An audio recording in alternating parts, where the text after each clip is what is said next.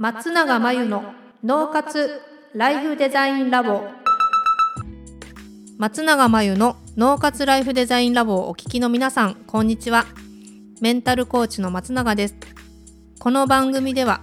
あなたが望む人生をデザインするために脳と心の使い方を知って生かすためのヒントになりそうなお話をお届けしています。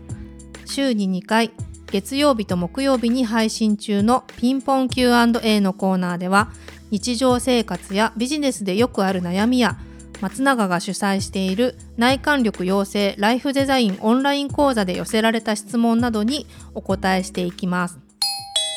はいご質問はこの方は、えー、男性か女性か分かりませんが部下がネガティブで自分が悪いとか自分のせいでと一人で落ち込んでしまいます。大丈夫だよと声をかけても気分が下がったままです。どうやって扱っていったら良いのでしょうか？どんな言葉をかけたら良いのでしょうか？まあ扱いに困っているということですね。私が悪いとか、えーと、私のせいでみたいな、えー、自分を責める人ってねたまにいると思うんですけど、えーとそうすると実はどうなるかっていうとなかなか改善しないんですよね。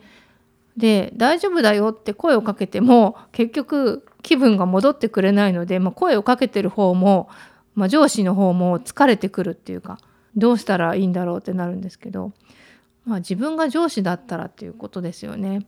その部下に言ってあげた方がいいこととすると別にあなたが悪いとかあなたのせいでっっていうその性格とかね人として問題があるわけじゃないよっていうことを言ってあげた上で、えっと、今問題になってるのは行動の部分ですよっていうことを、ま、指摘してあげるというか、はい。まあ、何度も言わないと無理かもしれないんですけどあなたが問題なんではなくて行動のどこかの部分に、えー、問題があった。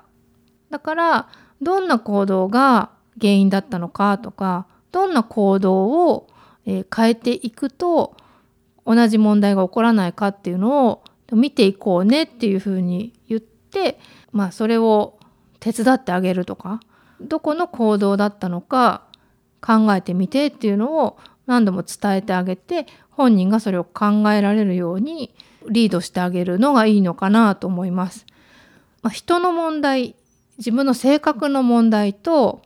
行動の問題を、えっと、ごちゃ混ぜにして考えてしまう癖がその部下の方にはついていると思うので、えっと、これは繰り返し問題なのは行動だよと性格じゃなくて行動の部分だよっていうのを時間をかけて伝えてあげるっていうのが現実的かなと思います。うん、なんで、まあ、そういう方にね大丈夫だよって言ってもなかなかそれで大丈夫になってくれないので伝え続ける。行動にフォーカスさせる。で行動の中の問題を見えるようにする。解決策を立てられるようにリードしていくっていうのが上司の方の扱い方としては理想的かなと思います。まあえっと、あくまでも理想なのでそういう感じであのお付き合いしていくとあの少し部下の方も考え方が変わってくる可能性があるかなと思っています。以上ピンポン Q&A のコーナーでした。脳活ライフデザインラボ2021年の春から内観力養成ライフデザインオンライン講座をスタートしています生き方と働き方を一致させてより望む人生を作っていくために自分との向き合い方整え方才能の引き出し方を身につけていただく講座です。自宅で好きなタイミングで受けられます。初月は無料です。詳しくはポッドキャストの説明欄に URL を載せていますので気になる方はチェックしてください。それでは次回の松永真由の脳活ライフデザインラボでまたお会いしましょう。